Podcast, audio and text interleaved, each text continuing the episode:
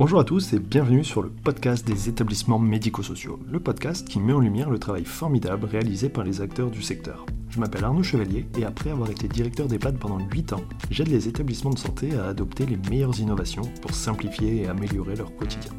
J'ai créé ce podcast pour partager les belles expériences portées par des gens passionnés. Avant de commencer, si vous appréciez ce podcast, vous pouvez vous abonner pour ne rater aucun épisode et encore mieux, mettre une note 5 étoiles sur Apple Podcast et le partager à vos collègues. Sur ce, bon épisode. Bonjour à tous, aujourd'hui je discute avec Alexis Bataille euh, et ensemble on va parler de la mission ministérielle pour la santé des soignants, donc qui vient d'être, enfin qui a été lancée il y a quelques semaines. Euh, on va parler donc santé des soignants, les perspectives pour euh, revaloriser les métiers, etc. Alexis, on a déjà fait un, épisode de podcast ensemble euh, il y a ça un peu plus de deux ans où tu nous parlais des conditions d'exercice euh, pour les stagiaires IDE en plein Covid euh, et de leur, ben, de leur futur, comment on les démoralise pas, comment on prend soin d'eux aussi parce qu'on a besoin d'eux. Donc on est un peu dans la même continuité aujourd'hui, mais on parle des soignants, l'ensemble des soignants et pas que les étudiants avant de se lancer sur ce sujet, où tu pourras nous expliquer ben, ce que tu fais, comment ça marche et comment chacun peut participer à, ce projet et à ce programme, je te propose de te représenter. Merci tout d'abord Arnaud de me recevoir dans ton podcast.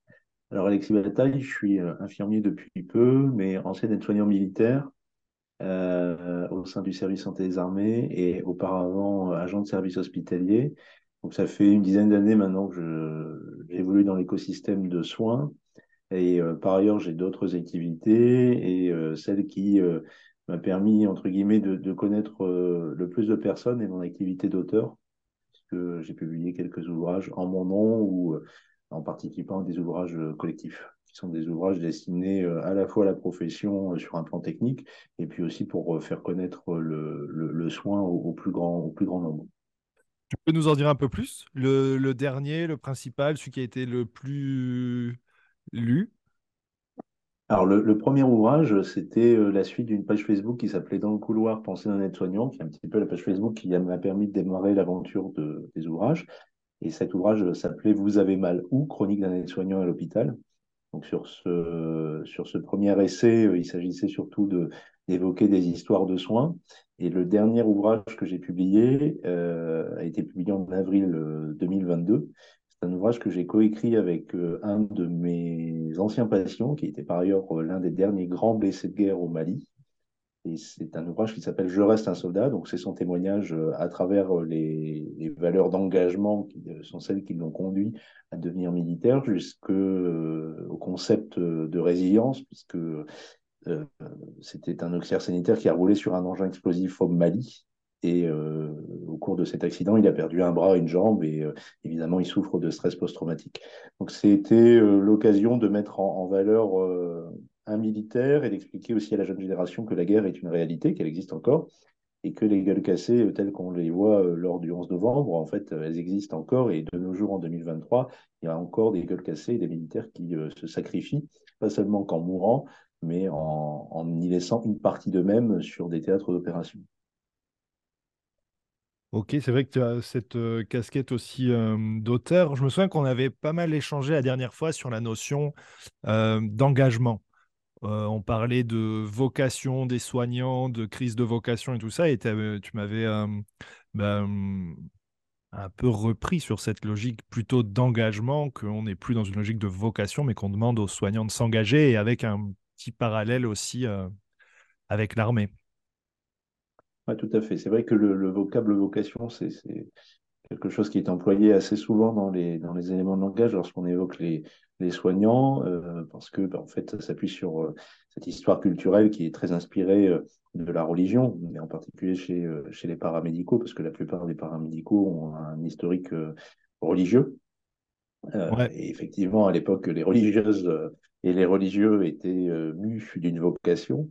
ne veut pas dire que derrière la nouvelle génération de, soignants, il n'y a pas de, dirais-je, de, valeurs très profondes, une inspiration familiale ou une inspiration historique dans, l'envie de devenir soignant. Mais maintenant, en 2023, on doit vraiment évoquer euh, l'engagement, parce qu'à travers l'engagement, il y a certes les valeurs de soins, mais il y a aussi euh, la volonté de, d'entrer dans un parcours professionnel, dans une dynamique vertueuse qui est à la fois source d'épanouissement professionnel, mais aussi personnel, et euh, l'engagement comme peuvent le, vivre de façon euh, générale les militaires, c'est quelque chose qui vraiment se distingue de la vocation euh, pour ces nombreux aspects. Parce que derrière la vocation, on, peut y mettre aussi le, des, valeurs certes positives, mais une notion de, soumission, une notion de, discipline, mais qui relève de la discipline religieuse, alors que, somme toute, a priori, effectivement, on a besoin de discipline même dans le monde civil,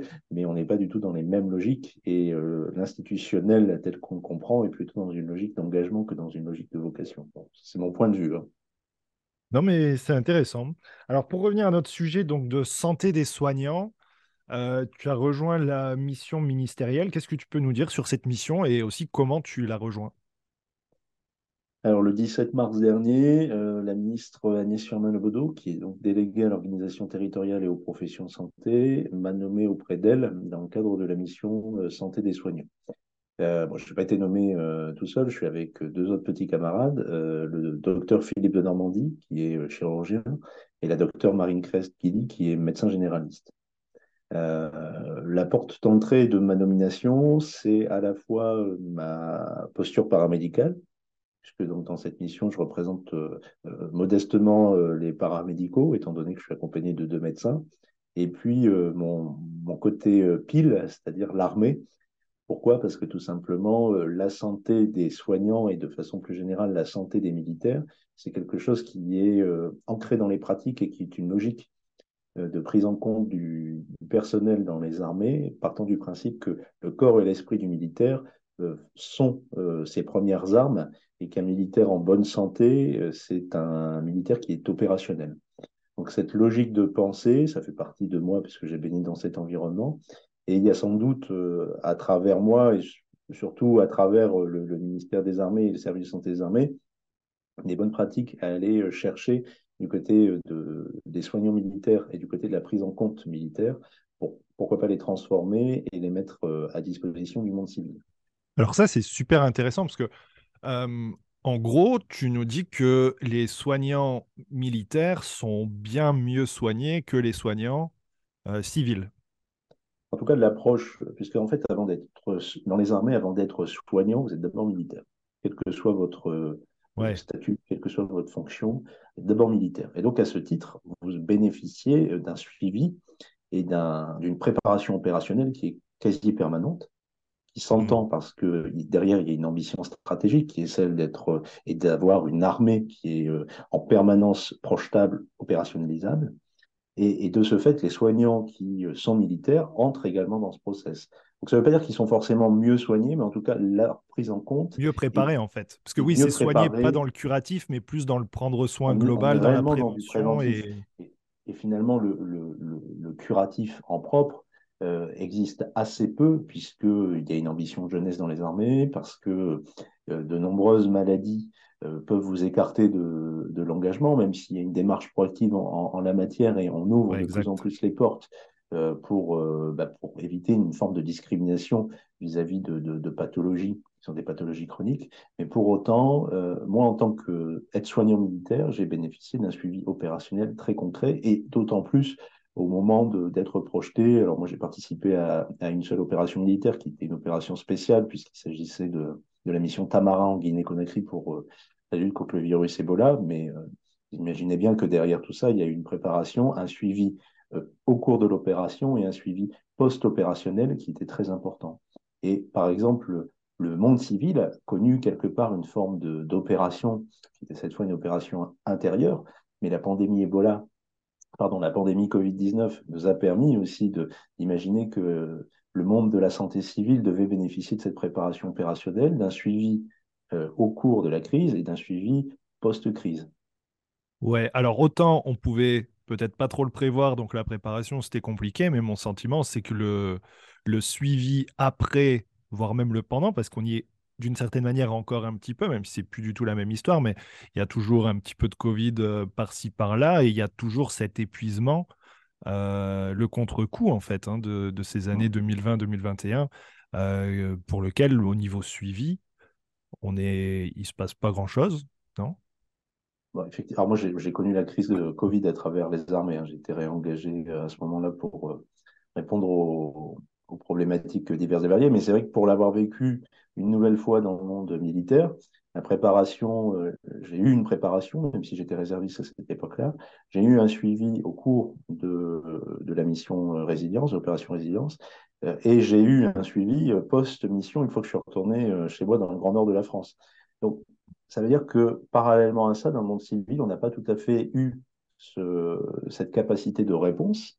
Ça ne veut pas dire qu'elle était inexistante, mais ça veut peut-être dire qu'elle était mal territorialisée, ou voire même mal nationalisée, et que face à ça, bah, bien évidemment, euh, comme toute crise, euh, si personne n'est accompagné pour traverser, pour affronter la crise, eh ben, évidemment, on voit ce que ça a comporté juste après, voire même encore un peu maintenant, c'est-à-dire euh, euh, des burn-out généralisés, euh, de la fatigue chronique chez les soignants, et surtout, et je crois que c'est le plus grave, c'est une perte d'attractivité pour la profession, partant du principe que l'image sociétale qu'on a renvoyée des soignants au cours de la crise. Effectivement, il y a eu ce côté applaudissement et, valeureux guerrier pendant quelques semaines, mais juste après, on les a oubliés.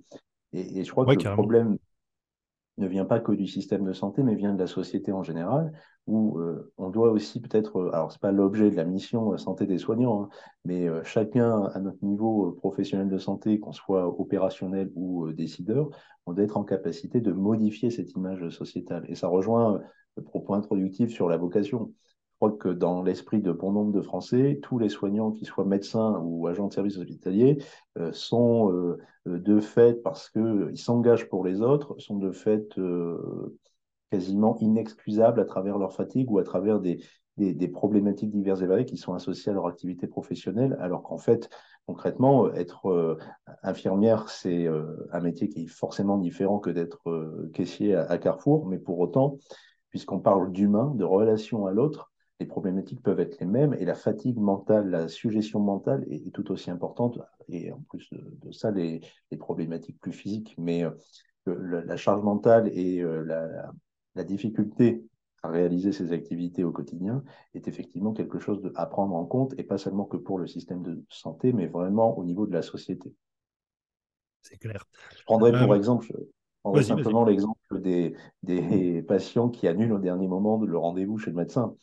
Euh, à travers les applications Doctolib ou je ne sais quoi, et ben ça, c'est tout simplement une forme d'irrespect et qui ajoute une forme de charge mentale à, la pratique du soin, parce que Concrètement, quand vous êtes médecin traitant ou quand vous êtes infirmière libérale, euh, le nombre de soignants que vous voyez dans la journée, au-delà du fait que vous apportez un service, c'est aussi votre gagne-pain.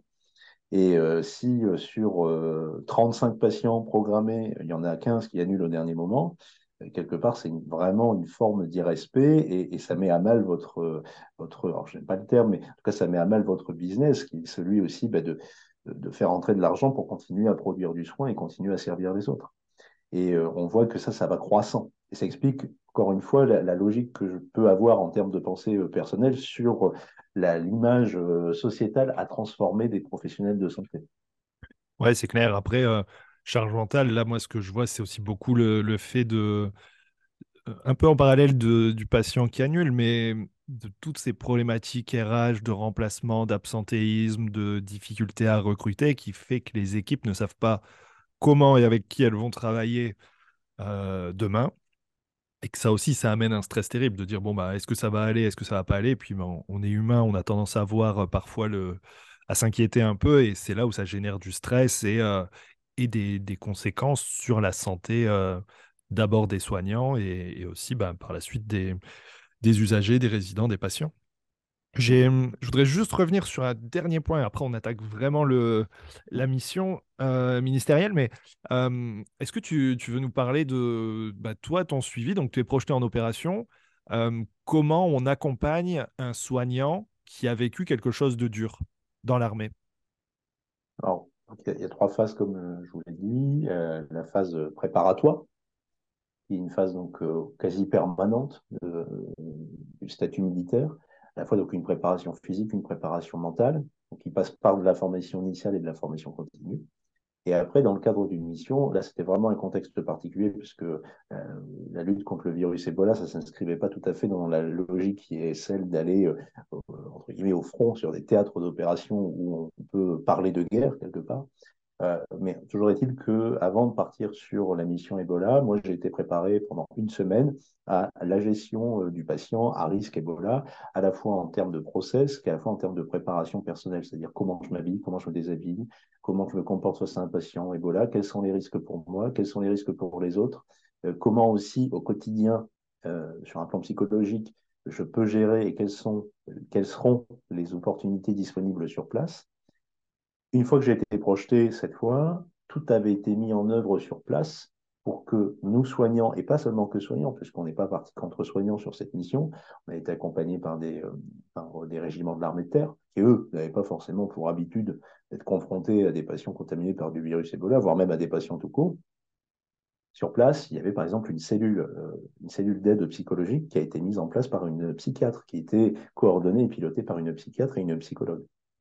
C'est-à-dire qu'au besoin, vraiment au besoin, elle se mettait à disposition des équipes à chaque roulement, mais au besoin, on avait cette capacité euh, d'aller discuter avec euh, elle seule ou elle au pluriel, pour vraiment avoir aussi ce moment euh, à soi, pour se retrouver, pour prendre du recul sur ce qu'on venait de vivre et surtout pour en parler. On sait que verbaliser, ça fait partie en règle générale des premières choses à réaliser quand on vit un trauma. Et le trauma, c'est pas seulement voir une bombe exploser, ça peut être tout simplement être dans la capacité en tant que soignant de répondre à un besoin euh, du patient, parce que pour plein de raisons, on est limité. Ça peut être euh, accompagner un patient euh, vers la mort. Ça peut être aussi mettre le patient dans son, dans son sac mortuaire. bref, pour toutes ces raisons, même si ce sont des, des situations auxquelles on est confronté quasiment au quotidien, mais assez souvent au cours d'une année professionnelle, ça n'empêche que ça reste des petits traumas. Et en l'occurrence, sur une mission, on vit quand même H24 ensemble.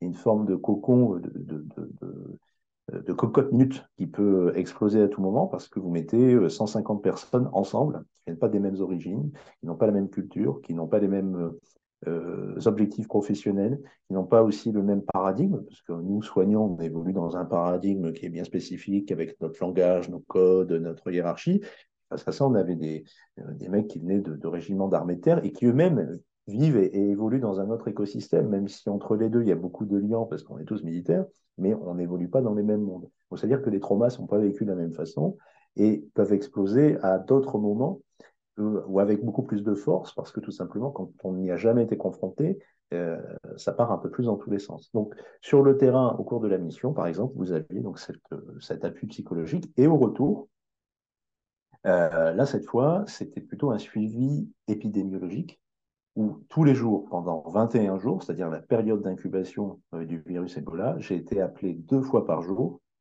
par les instances euh, civiles et les instances militaires pour savoir comment j'allais, si j'avais pris ma température corporelle, si j'avais le moindre symptôme, et aux symptômes évocateurs éventuellement d'un virus Ebola, tout était mis en place sans que j'ai besoin de le gérer euh, pour que je puisse être transféré vers un centre hospitalier euh, de référence. Ok, oui, donc tout est pensé et surtout tu gardes un contact, un lien et, c'est cette notion de verbalisation et de parole qui déjà est, énorme. Ok, la mission ministérielle, santé des soignants. Donc tu nous as expliqué que tu as été sollicité. Vous êtes trois, ouais, c'est ça. Euh, en gros, quel objectif? Comment ça se passe? L'objectif, qui est un objectif général, c'est améliorer la santé des soignants. Alors, une fois qu'on a dit ça, on peut se dire, bah oui, mais ça ne veut pas dire grand-chose, parce qu'améliorer la santé des soignants, euh, ça fait 30 ans que tout le monde essaye de, s'y coller, et puis on n'arrive jamais à en sortir quelque chose euh, d'intéressant. Euh, là, l'objet de la mission, c'est surtout d'aller voir ce qui se fait au plus proche du terrain. Parce qu'il ne s'agit pas de réinventer, la roue, et c'est ce qu'on pense entre les, trois personnes qualifiées, c'est que nous-mêmes, très modestement, on n'a pas vocation à, rédiger un rapport ou d'énièmes préconisations, mais en fait, concrètement, de tendre le micro à nos, euh, à nos camarades qui sont sur le terrain et d'aller voir ce qui se fait de bien sur les territoires. Parce que, euh, comme on dit, ça fait quand même des années que la notion de prise en compte de la santé des soignants, alors que ce soit sur l'aspect sanitaire du terme, quand je dis sanitaire, c'est au sens physique, au sens psychique, euh, et au sens de la QVCT, de la QVCT pardon, donc au sens environnemental du terme, il y a beaucoup de choses qui sont mises en place, il y a eu beaucoup de travaux, il y a eu beaucoup de rapports, il y a eu beaucoup d'initiatives, mais on doit être en capacité maintenant de les faire remonter au niveau national, de les imaginer peut-être territorialisés, voire même nationalisés on doit être aussi en capacité, parce qu'on s'est aperçu euh, très vite qu'il y avait peu de littérature scientifique française sur euh, la santé des professionnels de santé. Il y avait beaucoup de littérature sur euh, la QVCT, parce que depuis quelques années, c'est un gros sujet et beaucoup de, scientifiques s'en sont emparés, mais sur la santé au sens sanitaire du terme, finalement, il y en avait très peu. Donc on sait à peu près, on a, on a une idée du diagnostic, parce que c'est un diagnostic qui est plus ou moins partagé, on le voit sur les réseaux, on le voit à travers les syndicats, on le voit à travers les ordres, mais pour autant, on n'a pas une image précise. On sait qu'il y a un problème de santé mentale, mais en définitive, par exemple, qu'est-ce qu'on met derrière santé mentale? Il y, a, plein de choses derrière la santé mentale. On sait qu'il y a un problème de TMS, de trouble musculo-squelettique, mais qu'est-ce qu'on met derrière les TMS Donc, cette revue de littérature et cette production de savoir et de connaissances, elle va d'abord nous permettre aussi de préciser le besoin et les attentes du terrain, tout en s'appuyant dans une démarche euh, collective sur ce qui se fait au plus proche euh, du patient, c'est-à-dire de nos collègues soignants. C'est pour ça que c'était intéressant aussi que trois les trois personnes nommées euh, soient eux-mêmes soignants, parce que nous-mêmes, on l'a vécu. Et surtout, quand on est face à des, à des, professionnels de santé, on peut en discuter de professionnel à professionnel, c'est-à-dire de collègue à collègue. Ok, donc première étape, euh, recenser le besoin. Il y a eu aussi la, la alors qui se termine ces jours-ci, une, une grande concertation une enquête La ministre a lancé le, alors, le 30 mars euh, dernier euh, le, colloque Tous acteurs de la santé des professionnels de santé a permis de réunir euh, d'une part les parties prenantes qui s'étaient engagées au préalable sur la production de savoir et de connaissances, les porteurs de projets qui ont été retenus dans le cadre d'un appel à manifestation d'intérêt lancé en novembre 2023, euh, les trois personnes qualifiées pour qu'on puisse aussi euh, expliquer quelle allait être l'identité de cette mission qui est désormais intitulée Santé des soignants, innovons et agissons ensemble. Et en toute fin de ce colloque, euh, la ministre a lancé une consultation nationale à destination de tous les professionnels de santé. Quand on dit consultation nationale, c'est un questionnaire qui a été diffusé euh, sur les réseaux, à travers les fédérations, les ordres, les syndicats et toutes les associations euh, qui, ont souhaité participer au projet euh, et qui comportait une quarantaine de questions. Alors quand on dit 40 questions, ça, peut faire beaucoup, mais en l'état, ça nous permet surtout de préciser la photographie à l'instant T de la santé des soignants et nous permet d'orienter les grands axes stratégiques sur lesquels on va travailler. Plusieurs axes ont déjà été déterminés. Hein. Euh, il y a la santé mentale, il y a les addictions, il y a l'exposition aux maladies euh, chroniques, les risques professionnels, les besoins de santé spécifiques des professionnels le de santé et des étudiantes. Mais encore une fois, quand on dit euh, addiction, qu'est-ce qu'on met derrière? Est-ce que c'est du tabac? Est-ce que c'est de l'alcool? Est-ce que c'est du cannabis? Est-ce que c'est de la coque Est-ce que c'est les quatre ensemble? On ne sait pas vraiment. Donc c'est aussi à nous d'aller chercher et de préciser davantage euh, les, thématiques sur lesquelles nous, nous allons devoir nous pencher et surtout argumenter en faveur de tel ou tel projet euh, territorial ou national à faire remonter et à distribuer, entre guillemets, à l'ensemble de nos collègues. Le but du jeu, c'est que à la fin de cette mission, pour laquelle il n'y a pas encore de date euh, de fin définie, ma collègue qui est aide-soignante au fin fond de la Creuse, il se sent absolument pas euh, intéressée par le sujet pour plein de raisons, parce que je ne se sent pas légitime, parce que le message n'est peut-être pas descendant, parce que ça l'intéresse pas, parce qu'elle est crevée, parce qu'elle en a ras-le-bol. Elle-même se rend compte qu'on met des choses en place pour elle et que c'est concret, c'est palpable dans son quotidien. Ça ne veut pas dire que euh, ça va s'exprimer en, argent pour elle, mais ça veut dire que ça va s'exprimer en action et en amélioration de, son, euh, de, sa santé avec un grand S. D'accord. Qu'est-ce qui fait que, selon toi, la santé des soignants, elle n'est pas bonne, alors que c'est eux les soignants et les professionnels de santé? C'est un peu le principe des, des cordonniers les plus mal chaussés. Pourquoi la santé des soignants, ça va pas? Bah, Oui, effectivement. Souvent, on dit que le cordonnier est le plus mal chaussé. En l'état, le soignant est le plus mal soigné. Pourquoi? Parce qu'il y a, y a une tendance, je pense, et pour l'avoir moi-même vécu, à, euh, au déni, si, vous voulez. C'est-à-dire que quand mm. on, voit tous les jours euh, des personnes qui souffrent de, pathologies euh, euh, tous plus graves les unes que les autres ou qui ont des difficultés très importantes dans leur vie quotidienne, finalement, la petite douleur abdominale ou les céphalées, bon, on se les met dans la poche en disant bah oui, mais il y a plus grave que ça. Et puis, comme j'ai dit tout à l'heure, la notion d'engagement, parce qu'elle transcende cette notion d'engagement, nous fait aussi oublier ces mots du quotidien sur lesquels on se dit bah oui j'oublie tout. Je, continue à avancer et j'oublie tout. Et puis le troisième aspect, c'est le, sentiment collectif. Quand même pas l'oublier, même si parfois il est, il est, il est difficile et, il a tendance à disparaître, mais il y a quand même cet esprit d'équipe qui, existe dans de nombreuses euh, structures. Et quand on a un minimum de sentiment euh, d'esprit d'équipe, parfois on a du mal à s'écouter soi-même parce qu'on se dit, bah oui, mais ah, si moi demain je me mets en arrêt maladie, ou si demain je, dois euh, quitter le service pour X ou Y raison, qui me remplace et si personne ne me remplace, la charge de travail que je supporte, elle va forcément aller se euh, redéployer sur mes collègues. Ça, j'entends souvent. vraiment hein. trois facteurs. C'est un grand classique. Hein. Le je veux pas mettre mes collègues en difficulté, donc je m'accroche aux dépens de ma propre santé. Et puis, euh, et puis à la fin, finalement, tu vois, c'est avoir marché sur une douleur, bah, à la fin, c'est pire, quoi. Hmm. Et alors qu'il fallait s'arrêter avant et puis, euh, et puis se soigner et puis revenir plus fort, quoi. J'allais dire un truc aussi, alors, tu vois, ça, ce, constat-là, une des réponses les plus, les, enfin, les plus logiques, c'est, aussi le manque de moyens, le manque de professionnels, et que si justement j'ai une équipe qui est complète, qui est opérationnelle, pour rejoindre l'aspect, euh, tu vois, le vocabulaire un peu militaire, bah, j'aurai une équipe aussi en meilleure santé, plus efficace et qui soignera mieux les patients, euh, les résidents, les usagers peu importe. Et ça, je pense que c'est un constat qui, a été fait, qui est sorti dans plusieurs rapports. Enfin bref, je pense que tout le monde est d'accord là-dessus. Après, c'est une question de moyens. Est-ce que tu penses qu'on peut avancer là-dessus?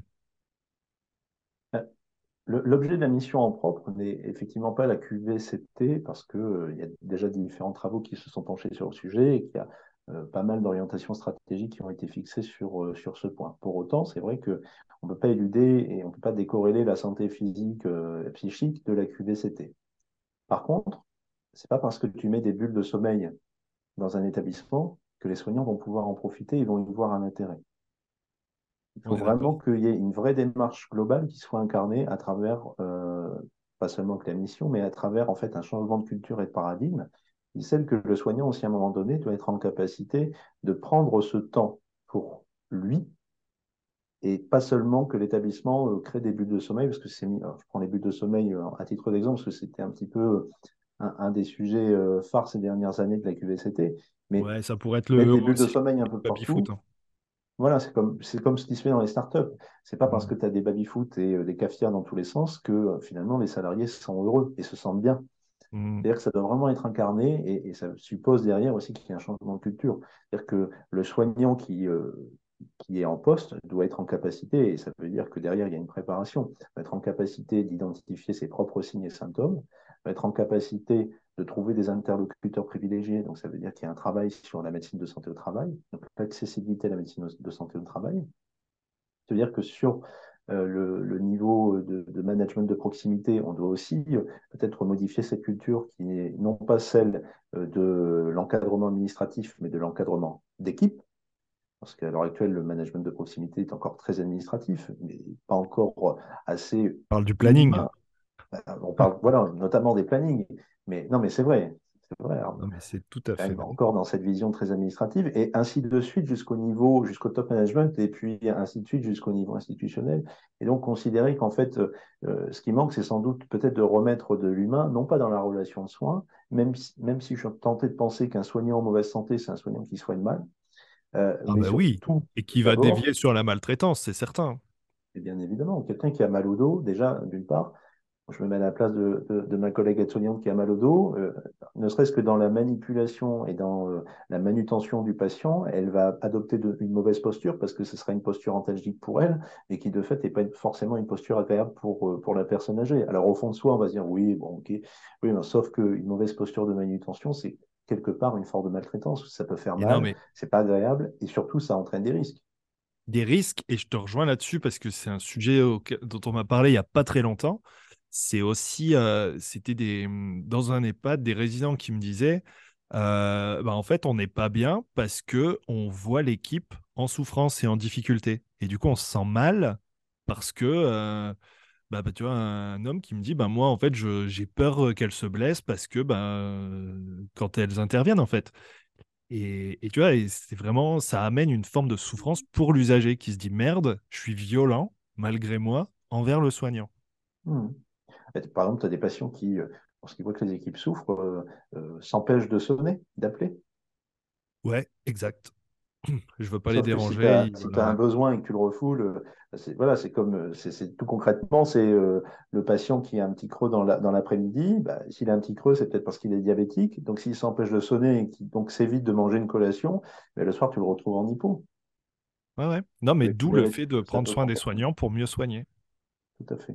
Donc, euh, voilà un petit peu cette logique. Donc, c'est pas seulement que de la QVCT pour se dire, OK, très bien, euh, on a repeint les murs en rose et on a mis des cafetières dans toutes les salles de pause, euh, et puis au milieu de tout ça, il y a des bulles de sommeil. Il faut vraiment que ça soit incarné comme une forme de culture du prendre soin des soignants, qui s'exprime à la fois du côté managérial, du côté individuel, qui est donc celui des soignants, c'est-à-dire de, leur faire reconsidérer l'intérêt de, se prendre en charge, mmh. L'intérêt aussi des équipes, c'est-à-dire qu'à l'intérieur des équipes, on sait très bien qu'il y a des leaders des suiveurs, peut-être que ces leaders euh, peuvent être eux-mêmes des préventeurs en santé, c'est-à-dire des, promoteurs de ces actions de santé individuelles au sein de leurs propres équipes, et pas seulement qu'au niveau managérial, au sein d'une équipe.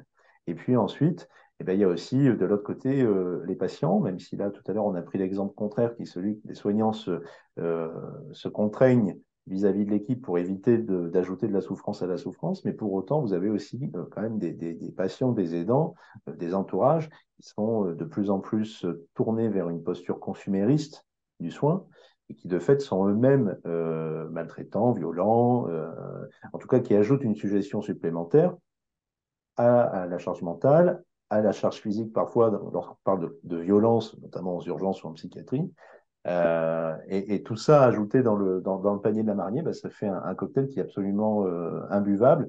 Et celui où l'attractivité et, et, ce qui fait la valeur ajoutée d'être soignant en 2023 n'existe plus, ou quasiment plus. En tout cas, on a perdu cette flamme qui a fait se mmh. lever bon nombre de soignants dans la Covid qui a du mal à, rebondir, qui a du mal à se, réincarner maintenant dans une autre approche qui pas seulement qu'une approche scientifique, où par exemple pour les paramédicaux, on voit s'élever euh, les sciences paramédicales, les sciences infirmières, etc., et qui doit vraiment s'incarner dans tout un ensemble.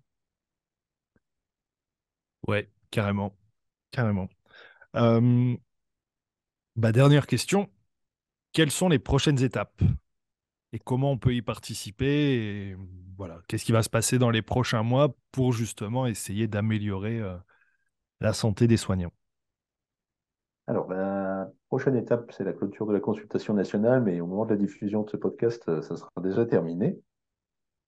ouais, c'est pour quand? Tu as la, la consultation nationale se termine le 23 euh, D'accord. avril. Ah ouais, après se termine à minuit, après-demain.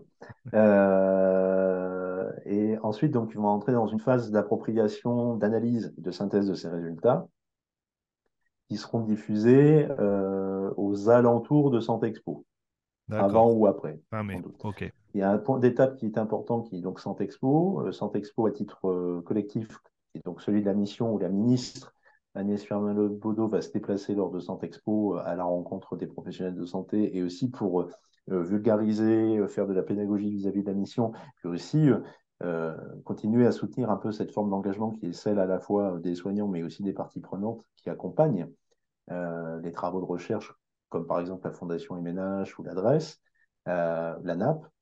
Hmm. Et nous, à titre personnel, euh, personne qualifiée, bah, c'est aussi l'occasion d'aller rencontrer euh, les uns ou les autres sur ce salon, alors moi plutôt du côté salon infirmier, pour bah, expliquer, pour essayer d'aller chercher, pourquoi pas des réponses, je suis pas je suis pas monsieur je sais tout et en l'occurrence j'ai besoin d'aller voir mes collègues qu'elles soient professionnelles ou étudiants mais en tout cas j'ai besoin d'aller à la rencontre de mes collègues et ensuite, au mois de juin, il y aura différents événements, euh, entre autres avec l'association SPS, qui nous permettront euh, euh, de, faire un premier point d'étape de, de, cette mission, avec pour idée d'imaginer une une fin de mission d'ici la fin de l'année, par exemple. Ok. C'est-à-dire que tout va aller très vite avec une vision stratégique opérationnelle d'ici la fin de l'année. Ok. Oui, donc mission quand même plutôt courte et. Ok, très bien. Euh, ben écoute, merci pour toutes ces infos.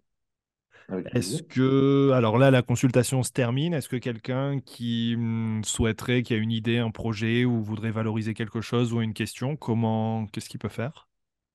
Alors, on a créé une adresse mail qui est euh, contact santé-des-soignants.fr, qui est euh, la messagerie de la mission, euh, qui permet de, faire remonter une idée, une suggestion, une innovation à partager. Et pour l'instant, je n'ai pas de date précise, mais on devrait euh, porter un appel à, projet, qu'il soit un projet individuel ou projet collectif, euh, afin de faire remonter justement, comme je dis tout à l'heure, les, idées, les innovations euh, sur les territoires au niveau national et qu'on puisse bah, d'abord les mettre à disposition de tout le monde, un peu comme une banque, mmh. un catalogue de bonnes idées à aller piocher pour les managers ou les soignants. Et puis surtout, parce que bah, derrière tout ça, derrière tous les projets, il y a des besoins. Et c'est à nous aussi, en tant que, que missionnés, d'évaluer et d'identifier les besoins, qu'ils soient des, des, besoins humains, des besoins logistiques, des besoins financiers. Parce qu'il y a vraiment des projets, euh, pour en avoir eu connaissance de certains à travers des échanges euh, assez informels avec les uns ou les autres, il y a quand même des projets qui sont géniaux et qui, qui méritent qu'on s'y intéresse euh, sur un plan budgétaire et au niveau politique. Ouais, c'est toujours la même histoire. Hein. Il y a plein de choses bien, mais euh, chacun le fait dans son coin. Voilà. Comme tout le monde a un peu la tête dans le guidon, on partage peu et c'est dommage. Tout à fait. Donc c'est pour ça, on a un leitmotiv qui est euh, innovons et agissons ensemble. Je crois qu'en fait, cet ensemble, c'est c'est le mot le plus important, c'est-à-dire qu'on doit aussi être en capacité de, de, faire œuvre collective, même si euh, sur papier ça peut toujours faire joli, mais moi j'y crois vraiment, et, venant du monde militaire, parce que c'était le propos introductif, on va conclure aussi là-dessus, euh, l'esprit de corps, il est indispensable pour faire avancer les choses. C'est-à-dire que seul on va plus vite, mais ensemble on va plus loin. Et en l'occurrence, sur cet euh, enjeu qui est fondamental, qui est celle de la santé des soignants, on doit être ensemble et avancer ensemble pour vraiment qu'un jour, euh, nos, jeunes générations et, nos futurs collègues se disent que c'est génial d'être soignant. Et moi, j'y crois, je le dis, euh, je le crie euh, quand j'ai le droit de crier, que qu'être soignant, c'est c'est formidable. Et si, si ça ne l'était pas, ben, je ne serais pas là pour en parler. Oui, puis aussi, on n'a pas le choix d'avancer et de prendre soin des soignants. Parce qu'aujourd'hui, il n'y en a plus beaucoup. Et si on ne fait pas gaffe, ben, on risque de le payer très cher collectivement. Tout à fait. Eh ben super, bah merci. Bah, J'espère qu'on aura l'occasion de discuter de tout ça, de voir ce qui peut être mis en place et puis euh, voir comment ça évolue. Merci à toi. Super, merci Arnaud. Merci d'avoir écouté l'épisode jusqu'au bout, j'espère que le sujet vous a plu et qu'il vous inspirera. Pour m'aider à faire connaître le podcast, abonnez-vous sur votre plateforme d'écoute préférée ou notez-le et partagez-le sur vos réseaux sociaux. N'hésitez pas à me contacter sur LinkedIn pour toute remarque ou proposition de sujet. Bonne journée et à bientôt sur le podcast des établissements médico-sociaux.